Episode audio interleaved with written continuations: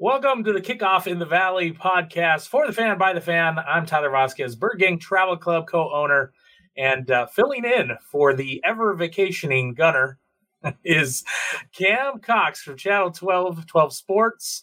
Cam, how you doing? I don't know. I feel like we need to get on Gunner's schedule, man. How do we get that ever vacation in life? We do. And you know, the beautiful part is the radio station is paying for them to be in Hawaii with Disney. Yeah, like, oh. we, should, recommend that. Every podcast should be from Hawaii. I agree. I agree. Hey, you know, I saw they got to uh, earlier in the year. They got, actually got to go to Disney, uh, Disneyland, like before it opened, and spend a whole like week there. I mean, a lot of cool hookups when you're friends with Disney and at a radio station. But yeah, yeah. he's enjoying Hawaii. But he'll be back for our Friday episode. There we go.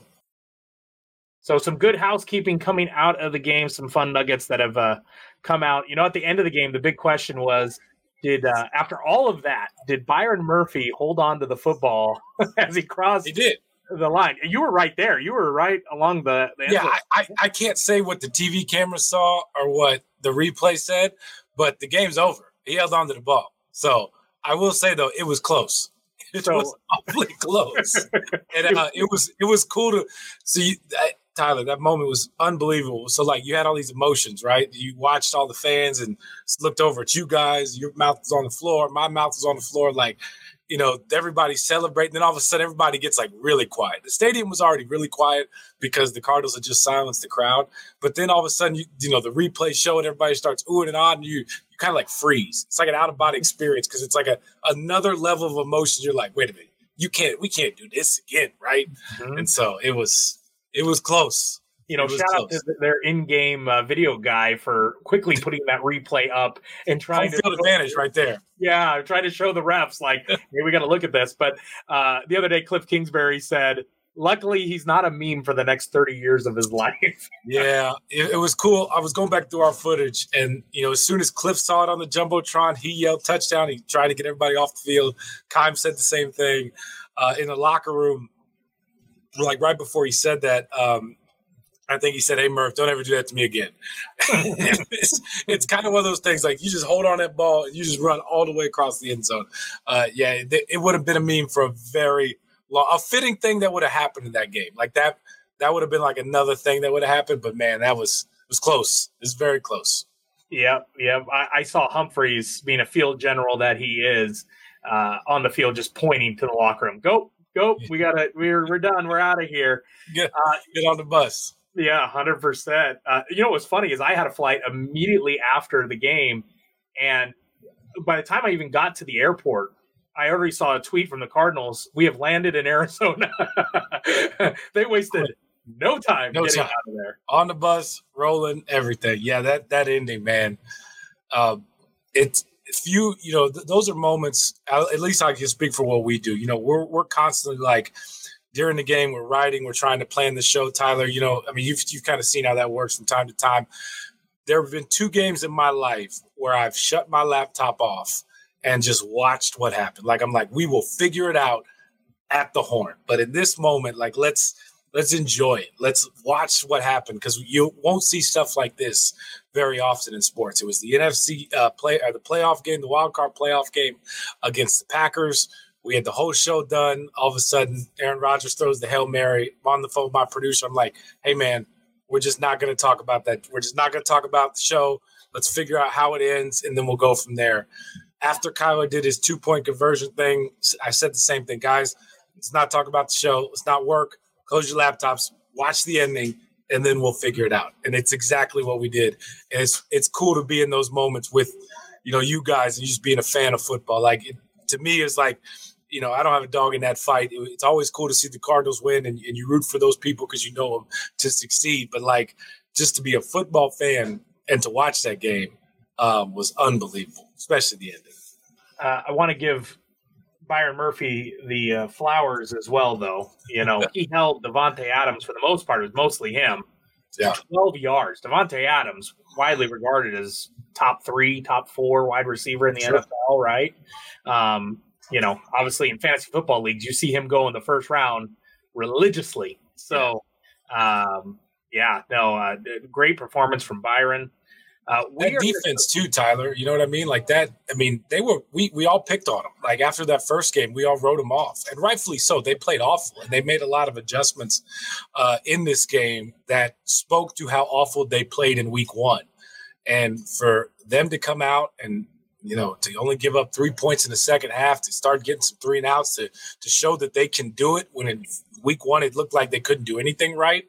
Um, for that secondary to play a lot better. I mean, Marco Wilson, Byron Murphy, Jalen Thompson, who was hurt all week, uh, played well too as well. I mean, for those guys to step up and, and show that they can do it means one, they're coachable, two, they learn lessons quickly, and three, they got a lot of fight in them. And that's good to see from a football team. So, so Cam, something to also touch. Obviously, we just talked about Byron Murphy and the impact he had with Davante Adams, but what about the defense as a whole? Like, yeah. what was your thought of of that defense played out of their minds compared to what people were expecting. Yeah, you know, for six quarters of this year, Tyler, we thought, man, how bad is this football team going to be, especially on the defensive side? You were worried who was going to step up, and then when you saw Isaiah Simmons play near next to nothing in that game, you were like, man, now what are they going to do?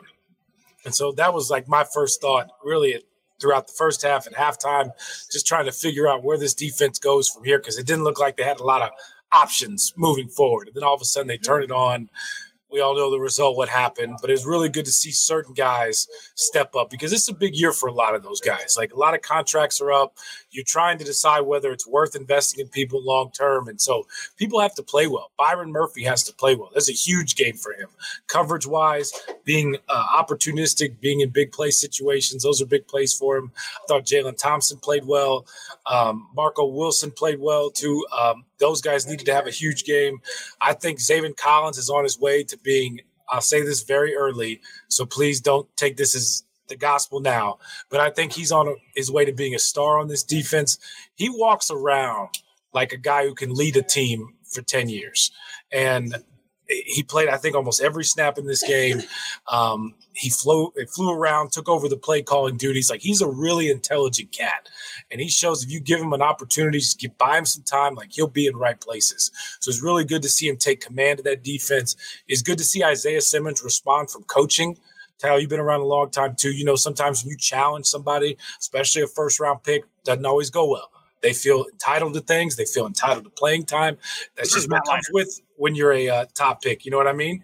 Um, Isaiah Simmons didn't do that. I watched him for a lot of the game, and he had a look on his body like I just got benched. But then when he got in there, there was no pouting. There was no time for any of that. Like it was time for him to play and for him to make that kind of hit. Like he knew exactly where he was going with that hit. He was trying to punch that ball out. When you go back and watch the replay, you could tell that by the angle. When yeah, yeah when he, he knew exactly where he. That's what that's what's called like a guy being coached and then executing that. And so I thought week one, a lot of guys were coached well, but they weren't doing what they were coached to do.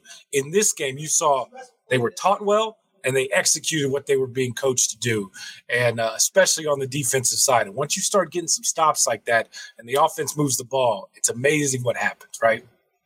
Do you think that this defense turned the corner with this performance and with that second half? Or obviously, I still think there'll be bumps in the road, right? There's going to be learning curve. Got a lot of young guys playing. Um, was it more the defense turning the corner, or were the Raiders giving it away? I'll, I'll, I'll say this: what it showed this defense is that they can fight and they can do it. I, I don't think after week one there was a lot of like, this is going to work. Like we can do this scheme. I mean, just everybody questioned everything. You know, Vance questioning how they prepared in the preseason, players questioning if this works, guys questioning their roles on the defense. You saw a lot of that change in week two. What that type of effort showed in the second half if they do what they're coached to do, if they're all in the right assignment, if they all play well, if they all do their job, that thing can work. That they have the guys to pull this off. And also the Raiders were tired. Like I thought the Cardinals were in better shape than the Raiders. So that that says one, their condition, one, their coach well. They just have to execute. Comes down on the players to execute. That was my biggest thing in week one. I thought the players didn't do their job. Week two, they did. And so if, if anything, I don't know if turning the corner, you want to see him stack some things to say that, but this is something you can build off of. And it's also something that gives you the belief that when done right, the whole thing works. And that's a pretty powerful thing. Um, let's let's talk about some defensive snap counts because I think that's sure. more interesting than anything uh, coming out of when you saw the numbers that, that that were released the other day. J.J. Watt returned to peak form. He also uh, had three pressures and obviously that big sack to start the game. So great to see J.J. provide that that spark, right? Yeah right away. That's the impact he can have, Tyler. And highest paid defensive player, like that's what he has to bring. Dude has to stay healthy. He's got to be on the field. Um, he's just a difference maker. Like he just people just perk up when he's around, and that's a big thing with a guy like JJ Watt. He's got to play well. Has to play well for them.